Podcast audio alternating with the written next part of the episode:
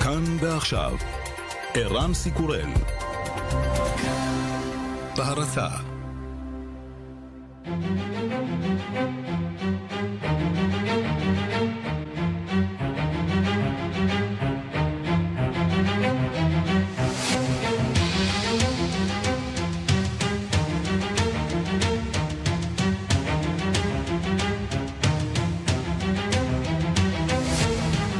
הבינלאומית מהדורת יום שלישי והיום בעולם.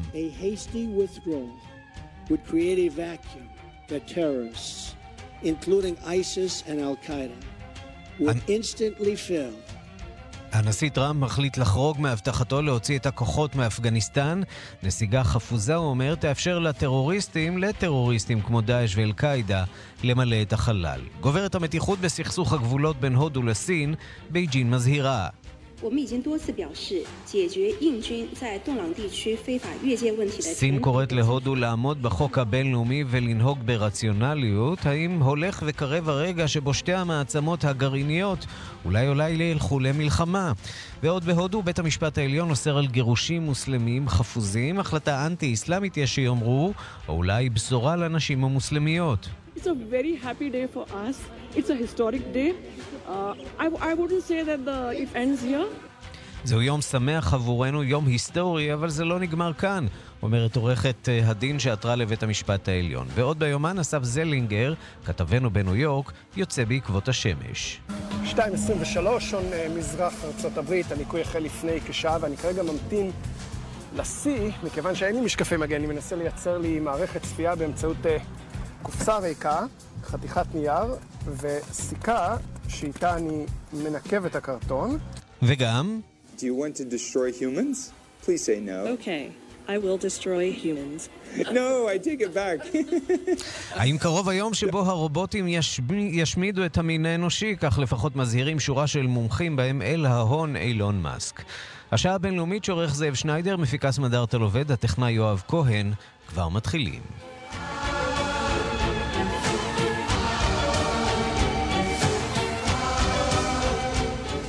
כמועמד לנשיאות הבטיח טראמפ להוציא את הכוחות מאפגניסטן, אלא שבחדר הסגלגל המציאות כבר נראית אחרת. The consequences of a rapid exit are both predictable and unacceptable. תוצאות היציאה המהירה מאפגניסטן הן צפויות ובלתי מתקבלות על הדעת. טראמפ סירב לדבר על מספרים, I will not say when we are going to attack, but attack we will. לא אגיד מתי נתקוף, אבל נתקוף, אומר טראמפ.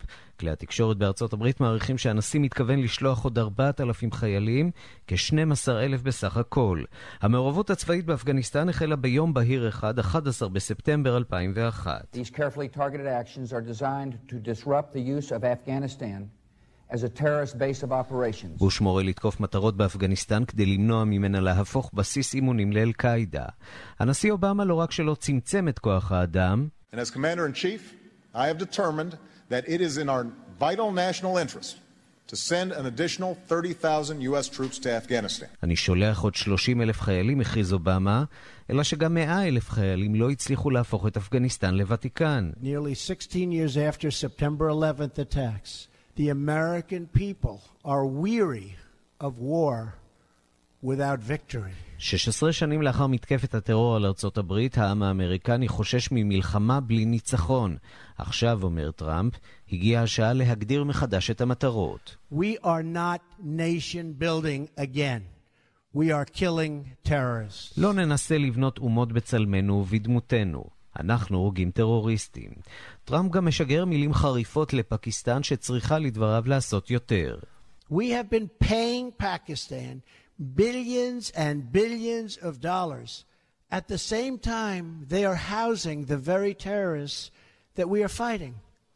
But that will have to change, and that will change immediately. שילמנו לפקיסטן מיליארדי דולרים, אבל הם מארחים את הטרוריסטים שנגדם אנחנו נלחמים. זה יצטרך להשתנות וישתנה מיד. במערכת הבחירות הבטיח טראמפ אמריקה תחילה. ההחלטה לשלוח כוחות נוספים לא עולה בקנה אחד עם ההצהרות. יותר מכל היא מעידה על ההשפעה הגוברת של הצבא בתהליכי קבלת ההחלטות, בממשל שמורכב עכשיו רובו ככולו מאנשי צבא.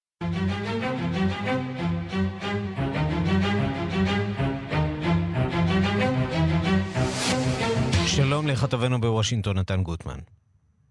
שלום ערן. אז מה היה כאן בעצם, אה, חוץ מבאמת נסיגה מהעמדות המקוריות של דונלד טראמפ, אה, החלטה לעשות מה שעשו קודמיו, אולי לארוז את זה קצת אחרת. מה, מה בכל זאת אה, חדש בדברים של טראמפ? מה שחדש בדברים של טראמפ זה קודם כל הבשורה, זה שארצות הברית לא נסוגה. ארצות הברית לא יוצאת מאפגניסטן ולא קובעת לוח זמנים ליציאה מאפגניסטן. אם אנחנו זוכרים, זה היה פחות או יותר הקו לכל אורך שנות אובמה, היה שתהיה עלייה בכוחות ואחר כך תהיה ירידה ואנחנו נקבע תאריכים ומועדים ובשלב הזה ידעו האמריקנים שחייליהם אינם מוצבים עוד באפגניסטן. עכשיו זה כבר לא קורה. יש נוכחות צבאית אמריקנית, היא לא מוגבלת בזמן, היא מוגבלת בתוצאות שאותן הנשיא לא פירט, והיא גם לא מוגבלת במספרים של um, חיילים. טראמפ לא פירט כמה חיילים יהיו, אבל הוא אומר זה יהיה לפי הצרכים המבצעיים. מדברים על 4,000, אגב, המספר הזה 4,000 שמסתובב בתקשורת האמריקנית, על מה הוא מתבסס בעצם? הוא מתבסס בעיקר, המספר הזה מתבסס על איזושהי הסמכה שטראמפ נתן קודם לכן לשר ההגנה מטיס לגייס עוד 4,000 חיילים לזירה הזאת, וההערכה היא שזה פחות או יותר סדר הגודל שהצבא רוצה כרגע, אבל טראמפ לא רוצה לנקוב במספרים, הוא אומר משהו כמו, לפי הצרכים, צריך יותר חיילים, נשלח יותר, צריך פחות, נשלח פחות. עכשיו, אה, טראמפ מדבר על כך אה, שארצות הברית אה, לא מתפקידה לחולל שינויים דמוקרטיים או לייצא את הדמוקרטיה. מצד שני, הוא אומר את הדברים האלה שבוע אחרי הצהרה אחרת שלו, אחרת בתכלית, שנוגעת לוונצואלה, שבה הוא כן מדבר על שינוי משטר או על הרודנות בשכונה הקרובה שלנו. איך זה מסתדר? דוקטרינת טראמפ היא לא מאוד קוהרנטית בהקשר הזה. אה, אה, הנושא הזה של בניית אומות הוא, הוא מעניין והוא נושא שמטריד את כל הנשיאים האמריקנים. במידה מסוימת יש כאן איזושהי עקיצה אחורה כלפי אה, תקופת הנאו-קונסרבטיבים וההשפעה שהייתה להם למשל על ממשל בוש, והרעיון הזה שאפשר לבנות מחדש דמוקרטיות ואומות, והכוונה כמובן למלחמה בעיראק שנגררה ונמשכה. אה, הנשיא אובמה לא היה מעוניין בבניות, בבניית אומה, אבל עשה את זה בסופו של דבר בעצמו. והרעיון הוא שמצד אחד טראמפ ואנשים שמאמינים אה, בגישה הזאת של אמריקה תחילה וצמצום נוכחות בעולם, הם לא רוצים אה, לראות את ארצות הברית מנסה להשליט סדרים חדשים וכך מסתבכת לאין ספור שנים בנוכחות בעולם. מצד שני, למציאות, לחיים יש דרך משלהם לקבוע את העובדות, ולכן כאשר יש איזשהו משהו קונקרטי כמו ונצואלה, ששם אה, יש לארה"ב אינטרסים, אז כן, אה, לפתע החרדה לדמוקרטיה בוונצואלה מובילה את טראמפ להשתמש, אה, לאיים בשימוש בכוח. כך שיש אידיאולוגיה ויש פרקטיקה. כשאנחנו מדברים על מדיניות הברית באפגניסטן, זה נכון שהיו שם הרבה מאוד חיילים אמריקנים שנהרגו, ונכון שהמלחמה שם עקובה מדם הברית לא מצליחה לפתור אותה. מצד שני, אי אפשר להתעלם מהעובדה שמאז 2001 לא היה פיגוע בסדר גודל כזה בארצות הברית, וזה באמת היה החשש, שהתרחשו עוד ועוד פיגועים בנוסח 11 בספטמבר. ואולי, אתה יודע, ככה ממרחק אה, היסטורי אה, של אה, שנים רבות, 16 שנה, אפשר אולי להגיד שבכל זאת בוש צדק? אפשר להגיד שהמלחמה הגלובלית בטרור, עליה הכריז הנשיא בוש, אה, בסופו של דבר אה, הובילה לכך הברית אינה מוכת אה, טרור, וזה נכון, למרות שיש נטייה להתרגש מאירועים קטנים שקורים, הברית אינה מוכת טרור, ומהבחינה הזאת אולי בוש צדק. הבעיה עם המלחמה הגלובלית נגד הטרור, עליה הכריז הנשיא בוש, הייתה שהיא הייתה אינסופית ובלתי מוגבלת, וכאשר אתה מכניס גם את עיראק לתוך המערכה הזאת, וכאשר אתה קובע גם את השינוי סדרי החיים בתוך ארצות הברית ודברים אחרים, זה הופך להיות קצת יותר שנוי במחלוקת. אפגניסטן לכשעצמה הייתה פחות שנויה במחלוקת אה, אה, כנקודת התחלה למלחמה. וגם עכשיו היא לא באמת נושא שהאמריקנים חלוקים לגביו. הייתה הסכמה כללית שהיא משמשת כר אה, לטרור ושאסור לתת לזה לקרות שוב. ולכן המהלך הזה של טראמפ גם לא נתקל עכשיו בהתנגדות, כי יש הבנה בציבור האמריקני שארבעת אלפים חיילים יותר או פחות, הברית יש אינטרס לשמור על כך שאפגניסטן לא תחזור להיות בסיס לטרור. מבט קדימה אולי לסדר היום של דונלד טראמפ, עצרת ראשונה מאז האירועים בשרלוטסוויל, נכון? כן, טראמפ יוצא לאריזונה, יעשה שם סיור לאורך הגבול עם אנשי, עם אנשי משמר הגבולות האמריקני. ינסה לחזור לאג'נדה שלו, ועצרת מסגנון עצרות הבחירות, שבהן הוא ממשיך גם אחרי הבחירות, מתוכננת הלילה באריזונה. השאלה שרבים שואלים זה איזה דונלד טראמפ אנחנו נראה שם הלילה. את דונלד טראמפ שהתייצב אתמול לשאת נאום מדיני, מסודר, מאופק, ממלכתי כתוב. בענייני אפגניסטן. Mm-hmm. כתוב שאותו, אבל הוא נצמד לטקסט, ויש לציין את זה. או שאנחנו נראה את דונלד טראמפ המשוחרר שראינו בהצהרות האלה. וזה גם יהיה מבחן במידה מסוימת לכוחו של ראש צוות הבית הלבן החדש, הגנרל ג'ון קלי, באמת לשלוט במסר ולשלוט בדרך שהנשיא מעביר את המסר הזה. נתן גוטמן, כתבנו בוושינגטון, תודה. תודה, ערן. ארגון הטרור האפגני, הטליבן, מגיב על נאומו של דונלד טראמפ ומאיים להפוך את אפגניסטן לבית קברות לחיילים אמריקנים. הדיווח של כתבת חדשות החוץ, נטליה קנבסקי. המלחמה הארוכה ביותר בתולדותיה של ארצות הברית עלולה לשבור שיאים חדשים לאחר הודעתו של הנשיא דונלד טראמפ שהוא חוזר בו מהחלטתו שלו לשלוח כוחות נוספים לאפגניסטן. משיבים לו ארגון הטליבן ותומכיו בהודעה חריפה ותוקפנית. אפגניסטן תהפוך בעבור ארצות הברית לבית קברות אם וושינגטון לא תוציא את כוחותיה משם בקרוב כך מגיב הטליבן על נאומו של הנשיא האמריקני בהודעה שהפיץ דובר הארגון זיבולה מוג'היד. זה יהיה הבית הקברות החדש בעבור המעצמה הזאת של המאה ה-21. שהמנהיגים האמריקניים ידעו זאת.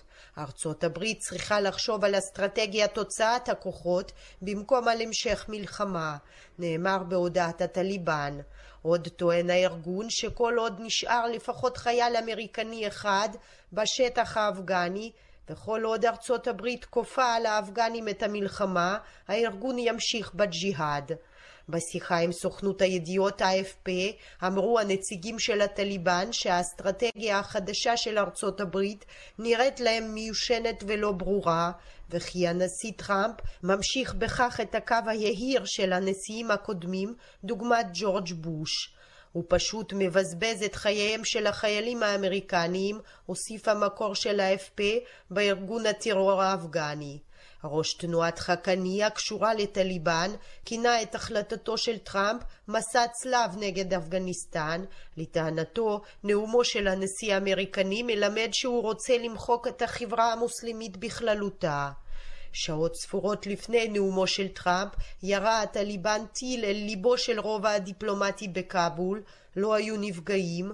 כאבול הרשמית מצידה בירכה על נאומו של נשיא ארצות הברית ועל כוונתו לשלוח כוחות נוספים למדינה. מיד חוזרים עם ערן סיקורל בהרצה גבר, אותי לימדו, נותנים לך, תיקח, מרביצים לך, תברח. אבל מבצע כזה בשירביט, אתה מוכרח. עד 30 אחוזי הנחה בביטוח הרכב. מה, לא תיקח? חייגו, כוכבית 2003. שירביט. חזק, חזק. חזק!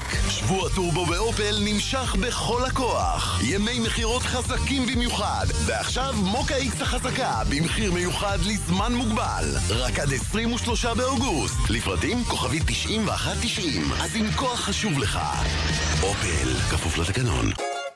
עם דלת הפנים פנדור יוניק קלאסיק כבר לא צריך להתפשר. היא גם עמידה במים, היא גם של פנדור, ולא תאמינו, אבל היא עולה רק 1,490 שקלים.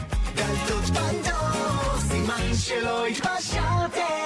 ברכישת ארבע דלתות, כפוף לתקנון. הסחוס נשחק והברך כואבת. אתם רוצים לחזור לפעילות? אז בקשו מהרוקח ארטריל גו. ארטריל גו, תרופה ללא מרשם, מוכחת במחקרים קליניים לשיפור תפקוד והפחתת כאבי ברכיים ממושכים. ארטריל גו. בואו נזוזה! מכיל גלוקוזמין סולפט קריסטליני. יש לעיין בעלון הצרכן לפני השימוש. גבר, אותי לימדו, נותנים לך, תיקח, מרביצים לך, תברח. אבל מבצע כזה בשירביט, אתה מוכרח. עד 30 אחוזי הנחה בביטוח הרכב. מה, לא תיקח?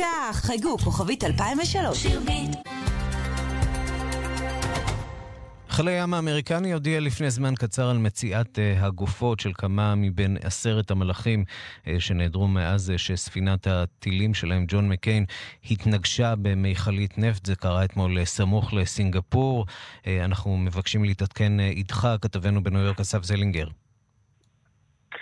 שלום רן, אז כן, לפני uh, דקות אחדות מודיע מפקד uh, uh, הצי הפסיפי, האוקיינוס השקט של חיל הים האמריקאי על מציאת אה, מספר גופות של אותם עשרת מלאכים שנדרים ב-48 השעות האחרונות.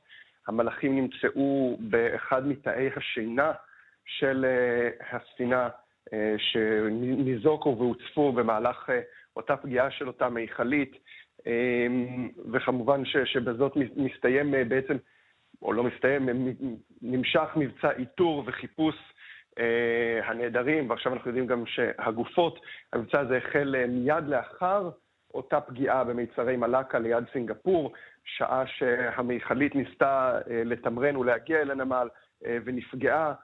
בהתחלה מדובר בכוחות אוויר וים שמנסים לאתר את המלאכים שלפי החשד נסחפו מחוץ לספינה. היום אנחנו מבינים שכנראה חלק מהם אכן נלכדו במהלך אותה פגיעה והוצפו. אמ, במקביל, הצבא האמריקאי משבית היום את כל אה, ספינותיו, למעלה מ-300 ספינות, לטובת עדכוני חירום, שיחות על בטיחות, אה, הדרכות. כל זה קורה כשהצי האמריקאי מגביר נוכחות באזור דרום קוריאה בתרגיל משותף. אה, הרבה שאלות סביב הצי השביעי, אותו צי שמוקם באוקיינוס השקט. מדוע בתקופה האחרונה אה, התקיימו, אה, אירעו שם כל כך הרבה תאונות, כך למשל התאונה הזו עם ג'ון מקיין. תאונה נוספת שעליה דיווחנו עם ספינת הפיצג'רלד, שבה נהרגו שבעה מלאכים, גם היא אה, אה, מול מכלית נפט. בהחלט ימים לא פשוטים לחיל הים האמריקאי, שמתמרן במים מאוד מאוד סוערים, מאוד צפופים, אה, במשימות השיטור העולמי שלו. אסף זלינגר, כתבנו בניו יורק, תודה. תודה. ושלום אה, לכתבנו בסיאול, יונתן ברקאי. שלום ערן. קוריאה הצפונית אה, ממשיכה לגנות את התרגיל המשותף של ארצות הברית וקוריאה הדרומית. בטלוויזיה הממלכתית אה, הגדירו את התרגיל הזה הכנה לפלישה. נראה שהמתיחות רק הולכת ועולה, למרות הניסיונות קצת להוריד את גובה הלהבות, והניסיונות גם של האמריקנים וגם של הדרום קוריאנים לשדר לצפון שמדובר בעניין שגרתי. אה, נכון, אכן מדובר בעניין שגרתי, יש פה תרגיל באמת, כמו שכבר הזכרנו, בכל שנה. אה, כמובן שהצפון אה, הרבה יותר מתוחים השנה, וכמות הכוחות שהגיעה לפה היא באמת מאוד גדולה, ועם כל המתיחות באזור. אבל כן, מנסים להוריד את הלהבות, בדרום קוריאה מתייחסים טיפה פחות, הנציגים הגנרלים האמריקאים יצאו דווקא ככה בהכרזות לתקשורת, עמדו יפה מול אה, סוללות של אה, טילי פטריוט, אולי זה גם איזה רמז לצפון קוריאה, אבל בסך הכל מנסים להראות שזה רק עוד תרגיל סטנדרטי. ראינו אתמול את ההפגנות, עד כמה המוניות אותן הפגנות בקוריאה הדרומית של פעילי שלום, שתובעים שלא לקיים את התמרונים האלה, ואולי לשמור על פרופיל קצת נמוך בכדי לא להתגרות בקים שמצפון. מדובר בסך הכל במיעוט. זה באמת איך שמצלמים את ההפגנות האלה, זה נשמע כאילו מדובר בהרבה אנשים, אבל מדובר במיעוט קולני שבהחלט לא מייצג את תחושת הרחוב הדרום קוריאני. הקוריאנים אומנם טיפה אמביוולנטיים אה, עם, האמריק, עם הצבא האמריקאי שנמצא כאן, אבל בסך הכל הדרום קוריאנים מאוד תומכים בארצות הברית, ורואים באימון הזה כחלק אה, חשוב, אה, כאימון שנתי, מחזק ככה את הברית אה, הבאמת חזקה בין אה, דרום קוריאה וארצות הברית. יונתן ברקאי כתב אה, כאן בסיאול, תודה רבה על הדברים. תודה רבה.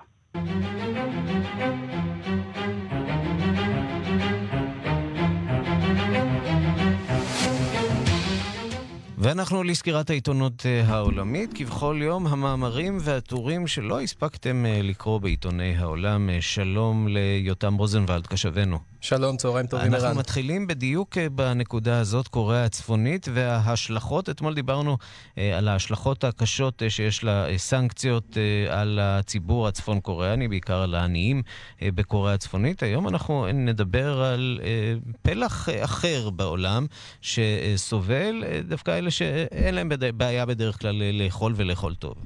כן, אנחנו מדברים על...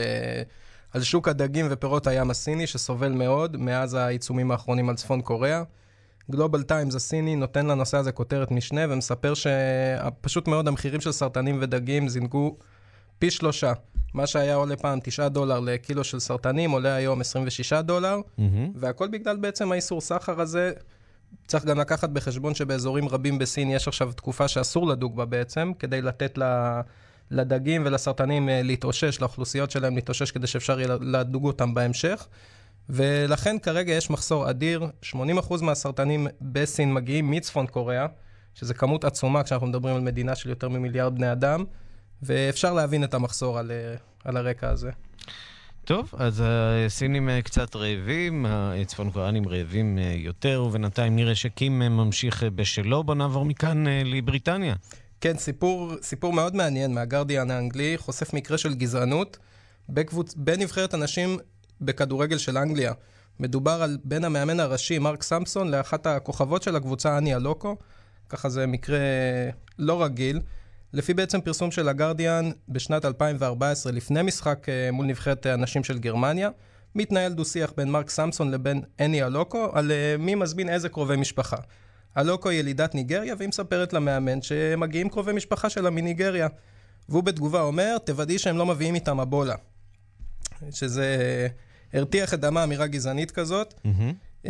מה שעוד יותר מעניין זה שהסיפור בצדק. הזה, ב- ב- בוודאי, בצדק, ומה שעוד יותר מעניין זה שהסיפור הזה מוכר להתאחדות, שאפילו שילמה לאלוקו 80 אלף לירות סטרלינג כדי לא לחשוף את הסיפור הזה.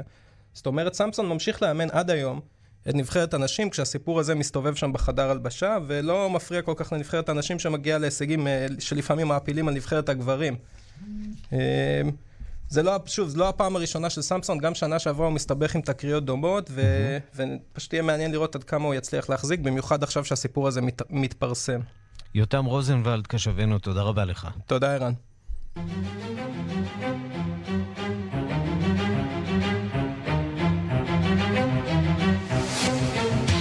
בבגדד נועד שר ההגנה של ארצות הברית מטיס שנחת שם הבוקר במפתיע עם ראש הממשלה אל-עבאדי. כלי תקשורת בעיראק מדווחים כי השר האמריקני אמר למארחיו שהממשל בוושינגטון תומך בהמשך אחדותה של עיראק ודוחה כל צעד שעלול לחלק את המדינה ולפגוע ביציבותה.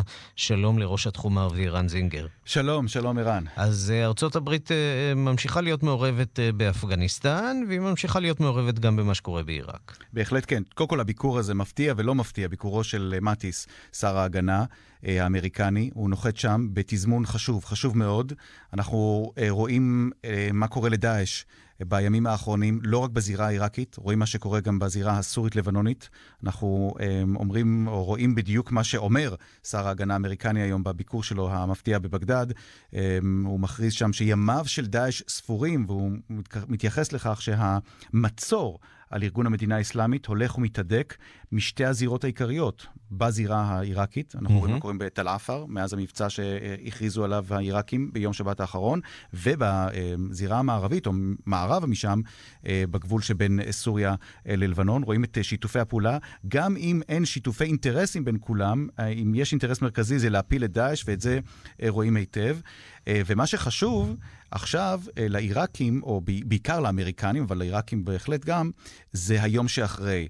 וזה חוזר להערה הזאת של מטיס, אה, או, או אותו גורם אמריקני שאומר לסוכנות רויטרס בשעה האחרונה, שבפגישה שלו עם אה, ברזני, אה, שהוא אמור להיפגש גם עם מנהיג הכורדים בצפון עיראק, שר ההגנה של אמריקני יבקש ממנהיגי הכורדים לבטל את משאל העם שאמור להתקיים אה, בחודש הבא, ב-25 בספטמבר. מובן שמבחינתם של הכורדים זאת אה, בקשה שאי אפשר אה, להיענות לה, נוצרה פה איזושהי הזדמנות היסטורית אולי לעשות מהלך מבחינתם, והם לא מוכנים להחמיץ אותה הפעם. וזאת השאלה, איך זה יסתדר עם ההכרזה של אה, שר ההגנה האמריקאי, שנפגש בשעה האחרונה עם ראש הממשלה אל-עבאדי בבגדד, ואומר, הממשל בוושינגטון תומך בהמשך אחדותה של עיראק ודוחה כל צעד שעלול לחלק את המדינה. הרי המשאל, משאל העם, אם הכורדים יצביעו בעד הקמתה של מדינה כורדית, הרי זה יביא לחלוקתה של עיראק.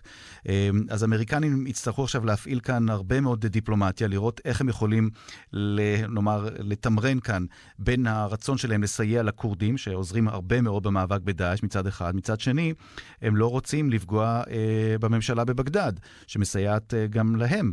או במילים אחרות, ההצהרות האלה, הקריאה לכורדים אה, שלא אה, לפנות לדרך אה, עצמאית, היא במידה רבה ניסיון אולי לפייס את אה, דעת הקהל בעיראק. אכ, אכן כן, מצד אחד. אה, נוסף על הדיווח הזה, אה, או נוסף על, המאמץ הדיפלומטי שהאמריקנים משקיעים עכשיו, ויש כאן הרבה מאוד מאמץ דיפלומטי שמשקיעים בכל מה שנוגע לניסיון שלהם להרגיע את הרוחות שם בתוך עיראק בין הממשלה בבגדד, הממשלה המרכזית בבגדד והכורדים בצפון, יש כמובן התמיכה או המשך התמיכה האמריקנית במאבק בארגון המדינה האסלאמית, וזה חוזר לתזמון, לעיתוי של הביקור של שר ההגנה האמריקני. כלומר, העובדה שהביקור הזה מתקיים בימים שבהם הוא יכול גם להרשות לעצמו, כלומר, כששר ההגנה האמריקני אומר ימיו של דאעש ספורים, mm-hmm. הוא לא זורק את זה, זה לא בא מהאוויר. אנחנו רואים בשטח מה שקורה, אולי באמת נשמיע דברים שאומר כתב של ערוץ הטלוויזיה אל-עלם, ערוץ הטלוויזיה האיראני בשפה הערבית, הוא מתאר מה הוא רואה שם באזור תל עפר. הוא אומר, ההתקדמות מהירה מאוד, ההתקדמות של הכוחות העיראקים, ולא רק העיראקים, וזה הסיפור הגדול שכולם חוששים ממנו.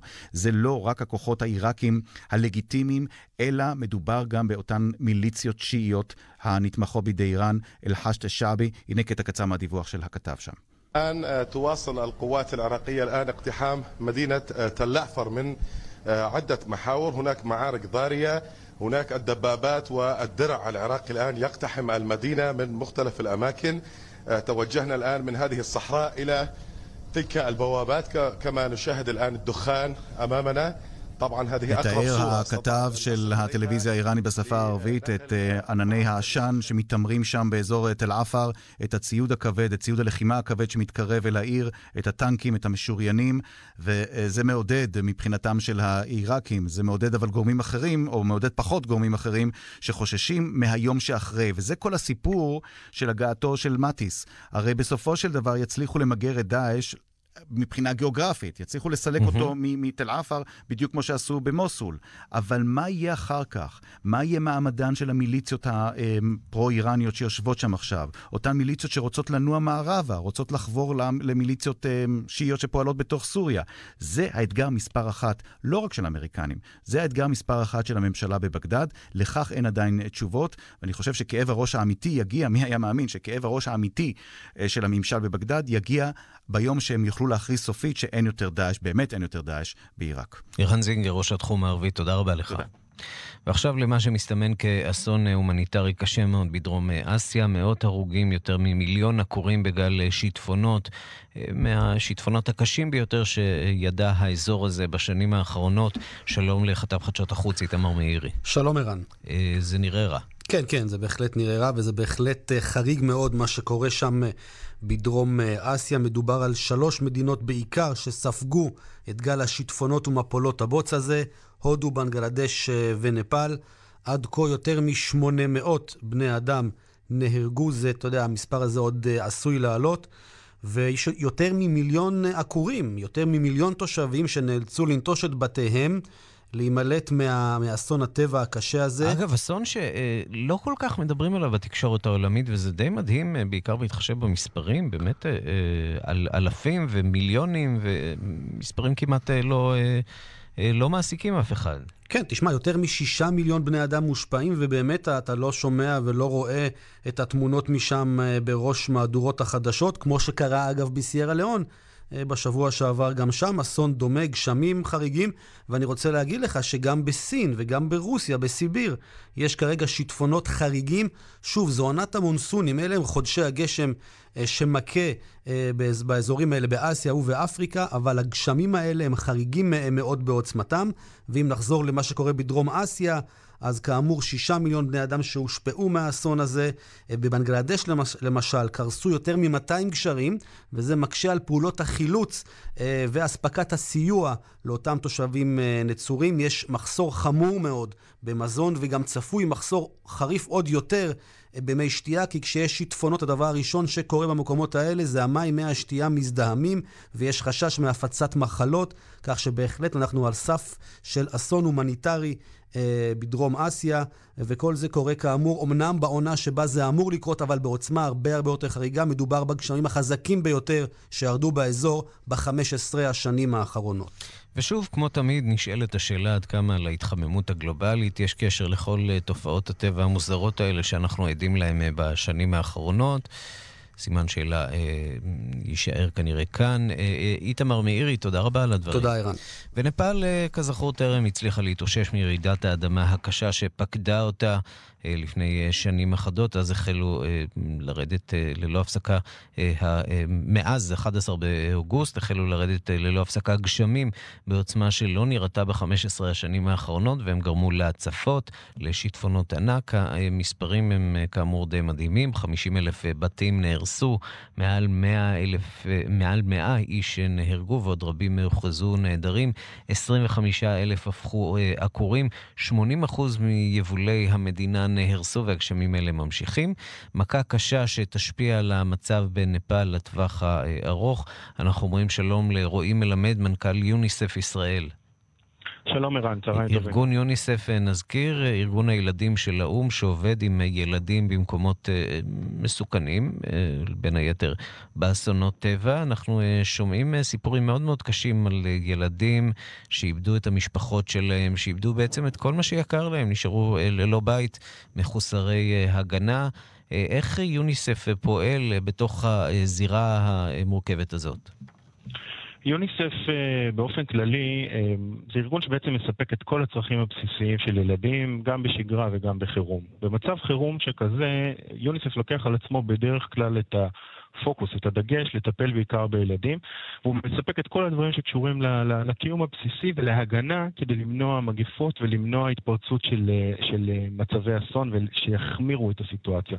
זה יכול להיות אה, אספקה של ערכות להיגיינה ושטיפות ידיים וסבונים וטבליות לטיהור מים אה, ודליים לנשיאת מים נקיים במידה ומצליחים לספק מים נקיים. וזה באמת החשש הגדול מהתפרצות של אה, מחלות, ויש דרכים יחסית פשוטות להתמודד עם ה... הבעיות האלה. אה, נכון, אה, בסופו של דבר שמגיעים במקומות האלה למצבי אסון אה, והתגובה הכי מהירה היא התגובה הכי פשוטה. לספק מים במכליות אם אפשר להגיע, ואם לא אז לספק תבליות ומכלים נקיים וחדשים על מנת לטהר בהם את המים. גם לספק חיסונים ולמנוע התפרצויות של מגפות וזיהומים בגלל המים המזוהמים, הביוב שנמצא בכל מקום, ולעקוב כדי לראות שמגפות כאלה לא מתפרצות בנושא גם של אה, שלשולים, אה, זיהומים אה, ודברים כאלה. ואתם פתחתם בימים האחרונים בקמפיין לגיוס תרומות מהציבור לטובת הנפגעים מהשיטפונות בנפאל. איך הציבור בישראל יכול להצטרף ולסייע להתגייס? אמ, קודם כל, אה, זה מחמם את הלב לראות שיש אה, מאות ישראלים שבשבוע האחרון אה, מצאו אותנו, גם בעמוד הפייסבוק שלנו, גם התקשרו אלינו למשרד, גם באתר שלנו, על מנת בעצם למצוא דרך לסייע לילדים האלה שנמצאים כרגע במצב מצוקה. אנחנו, במקרה אסון כאלה ובקמפיינים של חירום מעין אלה, 100% מהכסף מגיע ליעדו ומגיע לצוותים שלנו בצורה של ציוד ותמיכה לצוותים שלנו שפועלים בשטח. וככה אנחנו נותנים מענה בכל העולם לכל מצבי האסון. אה, זה היוקרה של הארגון שלנו וזה האמינות של הארגון שלנו, ש-70 שנה פועל אה, ברחבי העולם, גם בישראל, דרך אגב, אחרי שמדינת ישראל הוקמה, אבל זה נדבר בהזדמנות אחרת או בתוכניות אחרות, ובעצם אה, מאות ישראלים מצאו את הדרך להגיע אלינו. אם זה בסדר, אני אשאיר את מספר הטלפון שלנו במשרד. בהחלט. מספר הטלפון שלנו במשרד הוא 074 703 4449, ואנחנו בעצם אה, אה, נמצאים כאן על מנת לס, לסייע לישראלים ולספק לישראלים את האפשרות להיות חלק מהמאמץ העולמי ומהערבות ההדדית העולמית והנתינה העולמית. אתה אומר חלק מהמאמץ העולמי, ואני רוצה לשאול אותך אולי אה, לסיום אה, שאלה כן. אה, קצת נפיצה. אתה יודע מה היחס של ישראלים רבים לאו"ם, לארגון הזה שנוהג בישראל כפי שהוא נוהג, בצורה לא שוויונית, בצורה מפלה. אה, האם אתם מרגישים אה, השפעה אה, על מידת הנכונות של הציבור להתגייס גם לאירועים כאלה, כשתחת, אתם בעצם פועלים תחת הכותרת של ארגון האו"ם לילדים? נכון.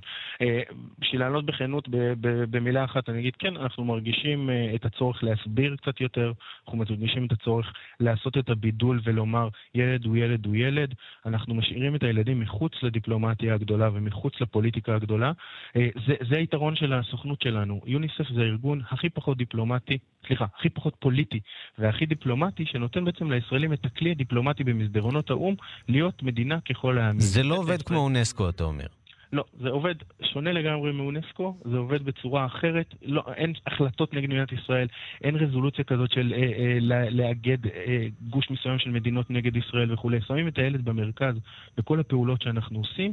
הילד הוא מה שחשוב, הצרכים הבסיסיים שלו, אלה הנושאים שאנחנו מטפלים בהם, וכל הנושא הפוליטי שאין ספק שהוא נמצא על השולחן והוא, והוא הפיל שבחדר על אה, יחס של מדינת ישראל אל מול מועצת הביטחון וכולי, זה משהו שאנחנו מתמודדים איתו יום-יום, אבל עדיין הישראלים אה, מוצאים את הדרך, מבינים את החשיבות של ילדי העולם, ורואים בנו כזרוע שאפשר דרכה להיות חלק מהמאמצים האלה ולעשות עולם קצת טוב יותר. רועי מלמד, מנכ"ל יוניסף ישראל, תודה רבה על הדברים. תודה רבה, ערן.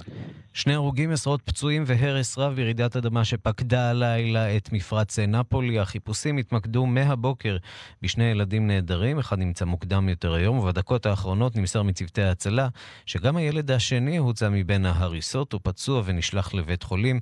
אלפי תיירים ממשיכים להימלט מן האזור הזה. הנה דיווחו של כתבנו ברומא, יוסי בר. מחיאות כפיים והתרגשות רבה באי איסקיה, שם הצליחו צוותי ההצלה ברגעים אלה ממש להציל את אחד משני הילדים שנקברו מתחת להריסות ביתם. הבית קרס אמש ברעידת אדמה שפקד את האי איסקיה במפרץ נפולי. שתי נשים נהרגו, עשרות נפצעו ומאות נשארו ללא קורת גג. הרעש לא היה חזק במיוחד, בעוצמה ארבע אך הוא הספיק למוטט מאות בתים שנבנו ללא אישור ובלי מיגון ססמי. האי איסקיה נחשב לאחד מאתרי התיירות המבוקשים באיטליה, וגם קנצלרית גרמניה אנגלה מרקל נוהגת לפוש במקום. בשעות אלה אלפי תיירים מנסים להימלט מהאי בספינות והתוהו ובוהו גדול. צוותי עזרה ראשונה שהגיעו הלילה לאי מדווחים כי תושבי האי והתיירים ישנו מתחת לכיפת השמיים. הם מנסים להקים מחסה לכל מי שנשאר ללא בית, אך יש להניח שגם הלילה התושבים יעדיפו לישון מחוץ לביתם. בתים רבים נהרסו, אחרים ניזוקו. E non possiamo più trincerarci dietro l'ignoranza. על פי הגיאולוגים, בתים רבים נבנו שלא כחוק, למרות שרעידות אדמה רבות פקדו את האזור, הנמצא במרחק כמה עשרות קילומטרים מהר הגעש הווזוב, שגרם בעבר לאסון המוני. כאן יוסי בר, רומא. מיד חוזרים עם ערן סיקורל.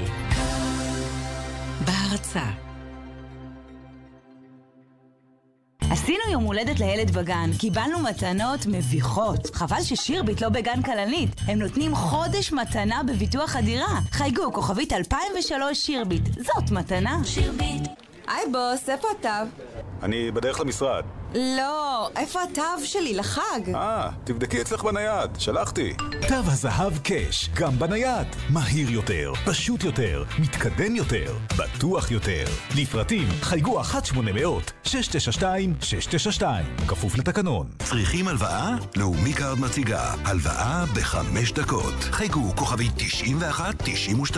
גם בהלוואות? תמיד לאומי קארד. אי עמידה בפירעון ההלוואה עלול לגרום חיוב בריבית פיגורים והליכי הוצאה לפועל. עשינו יום הולדת לילד בגן, קיבלנו מתנות מביכות. חבל ששירביט לא בגן כלנית. הם נותנים חודש מתנה בביטוח הדירה. חייגו, כוכבית 2003 שירביט. זאת מתנה. שירביט.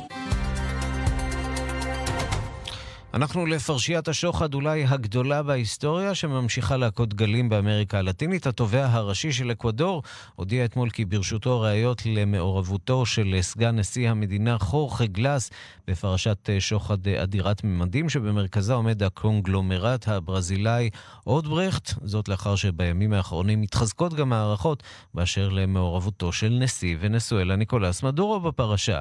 שלום לכתבנו באמריקה הלטינית עמור גד. שלום. כמה וכמה מנהיגים מעורבים אה, בתוך הפרשייה הזאת, שמוכיחה לנו שבמידה רבה אין יותר מדינות באמריקה הלטינית עם כל המנהיגים מעורבבים זה עם זה, זה בכסף של זה.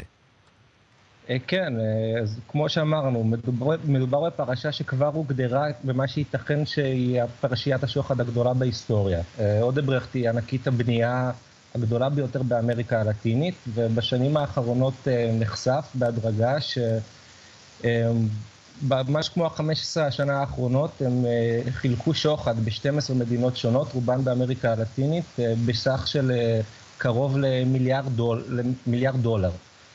מרובה בברזיל, אבל גם במדינות אחרות. Mm-hmm. ועדיין, אנחנו מגלים עד כמה ההשפעה של הפרשה הזאת גדולה על החיים הפוליטיים בכלל באמריקה הלטינית ועל כל התחומים. אז כמו שאמרנו, בברזיל זה הביא לסערה פוליטית עצומה שערערה לחלוטין את, את, את כל השלטון שם. גם בפרו ובאקוודור זה גרם לסקנדל, לסקנדלים מאוד גדולים, גם במדינות קטנות יותר, כמו הרפובליקה הדומיניקנית. ועכשיו גם מסתבר שייתכן מאוד שהנשיא, נשיא ונצואלה מדורו, קשור לעניין. טוב, מעניין מאוד, אנחנו נמשיך לעקוב אחרי הפרשה הזאת, פרשיית השחיתות הקשה ביותר אולי בתולדות אמריקה הלטינית, אולי אפילו בהיסטוריה. תום אורגד, כתבנו באמריקה הלטינית, תודה רבה. תודה רבה.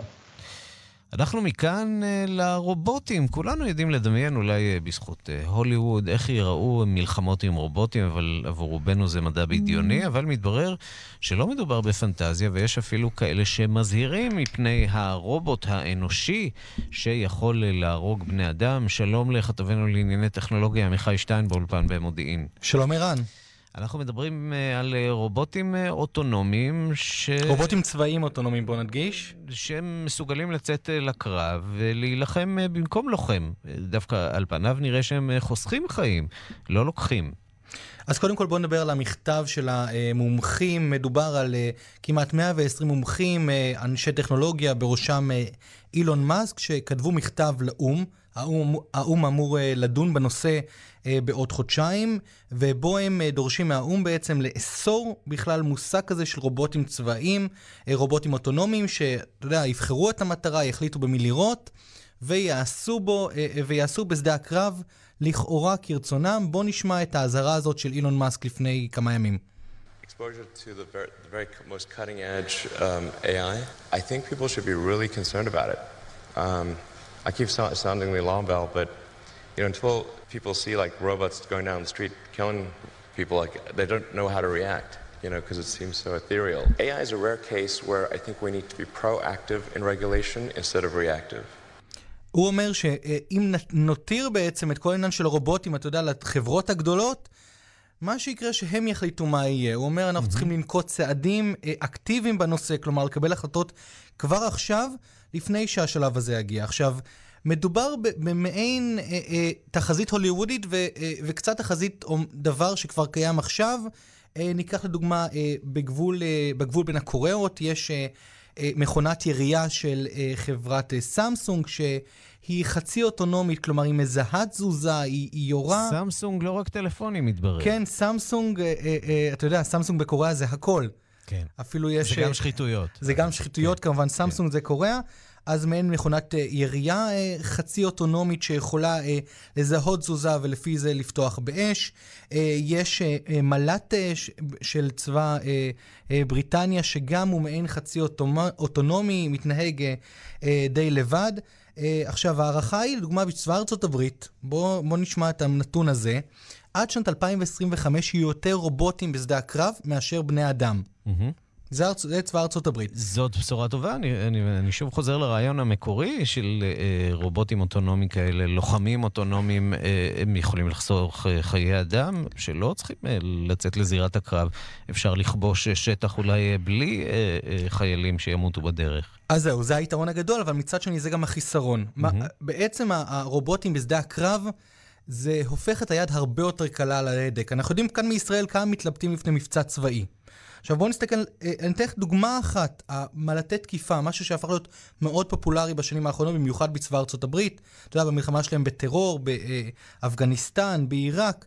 אה, באפגניסטן, לדוגמה, בשנת 2015, בוצעו בסך הכל 250 תקיפות מל"טים. השנה, ועוד לא הגיעה לסיומה, כמעט 400 תקיפות. אז נכון, אין חיי אדם שנפגעים, אבל היד הופכת להיות הרבה יותר קלה על ההדק. ובצד השני, מבצעיים. הסיכוי שאזרחים ייפגעו כמובן גבוה כמובן. הרבה יותר. וזאת באמת, אה, אתה יודע, שאלת, ה... אה, שאלת אה, מיליון הדולר, ואולי אפילו מיליארד הדולר, עד כמה טכנולוגיה מתקדמת יוצרת הרתעה ואולי מצילה חיים בעצם, יצירת ההרתעה. שאלה ששואלים אותה לא אחת גם על הגרעין ועל כל התפתחות טכנולוגית בתחום הצבאי. עמיחי שטיין, כתבנו לענייני טכנולוגיה, תודה רבה על הדברים. תודה רבה.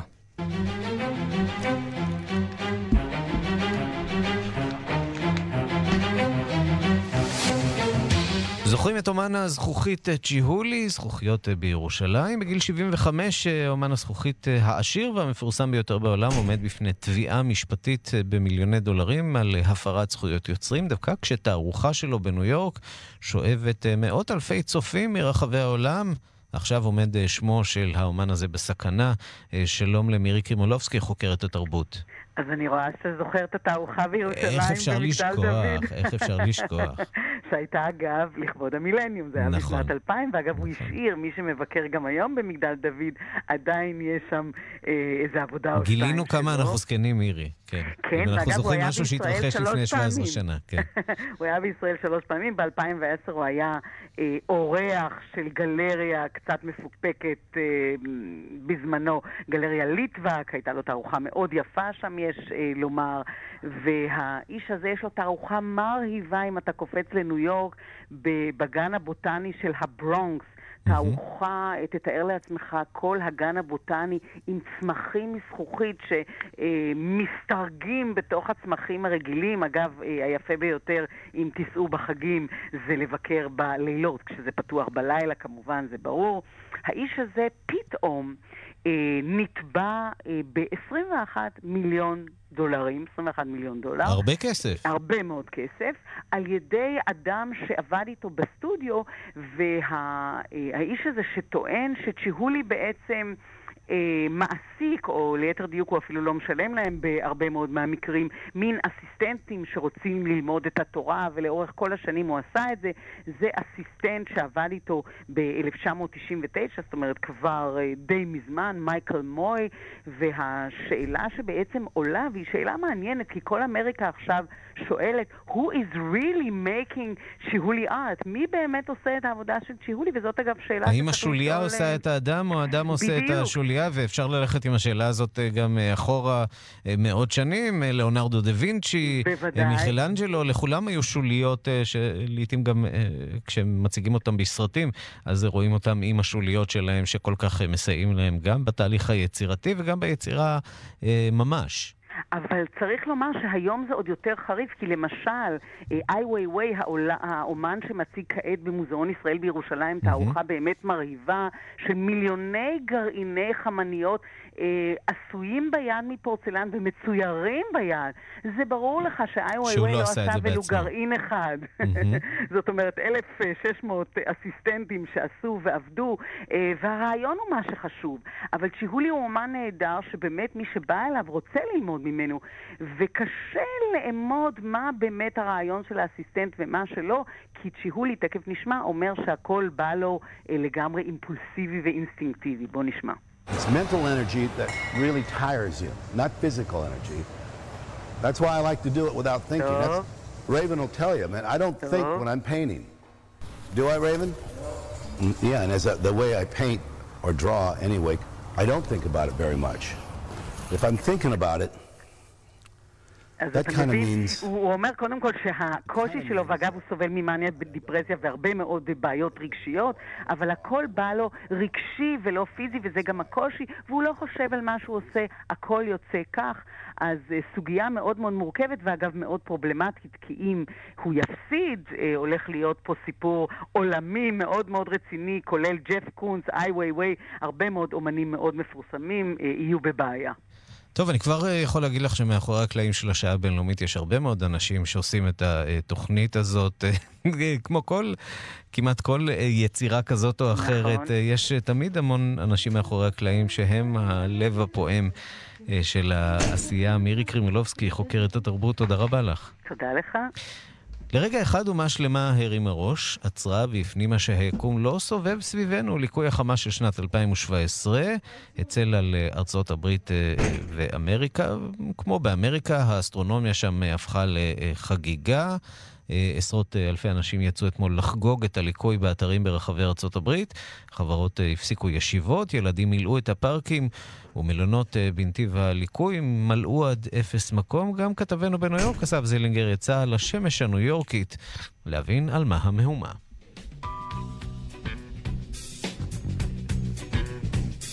השעה עכשיו היא 2.23, שעון מזרח ארה"ב, הליקוי החל לפני כשעה ואני כרגע ממתין לשיא, מכיוון שאין לי משקפי מגן, אני מנסה לייצר לי מערכת צפייה באמצעות uh, קופסה ריקה, חתיכת נייר, וסיכה שאיתה אני מנקב את הקרטון. עכשיו בואו נראה אם זה עובד. מחכים, מחכים, יש פה קצת uh, עננים.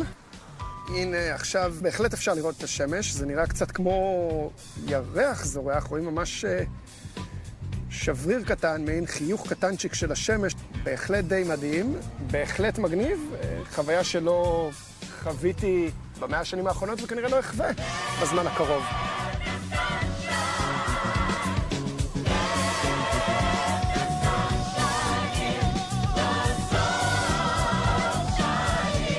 ובחזרה למזגן. על פי הערכות, קרוב ל-200 מיליון איש חיים בנתיב הליקוי, רצועה ברוחב של כמאה קילומטרים שנעה בין אורגון לדרום קרוליינה.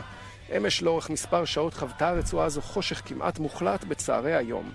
באורגון, וויסקונסין, צפון קרוליינה דיווחו אמש על עשרות אלפי מכוניות תקועות בפקקים, שעה שצופים ניסו להגיע אל יעדי צפייה מבוקשים.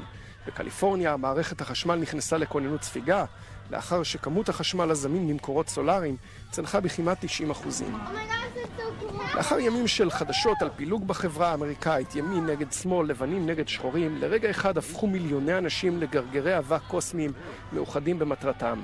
ילדים בחופשה תפסו זוג משקפיים בקייטנה, מבוגרים הפסיקו פגישות לצורך מסיבות צפייה, רשתות חברתיות הופצצו בתמונות של צדודיות חמה בשלל פילטרים, צבעים ורקעים, ואפילו הנשיא טראמפ עצר לרגע את ההכנות למסיבת עיתונאים בנושא אפגניסטן, ויצא למרפסת טרומן בבית הלבן, לצפות כאחד האדם. מניו יורק, אסף זלמן.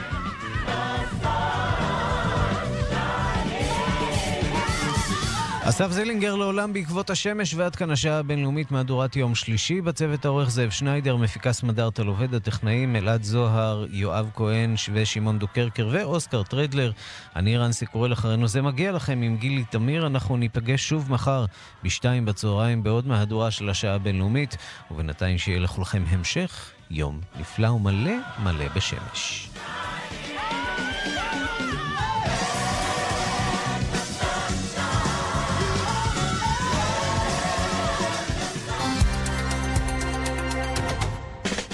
לא מדובר בגנבים מזדמנים שעובר עם האוטו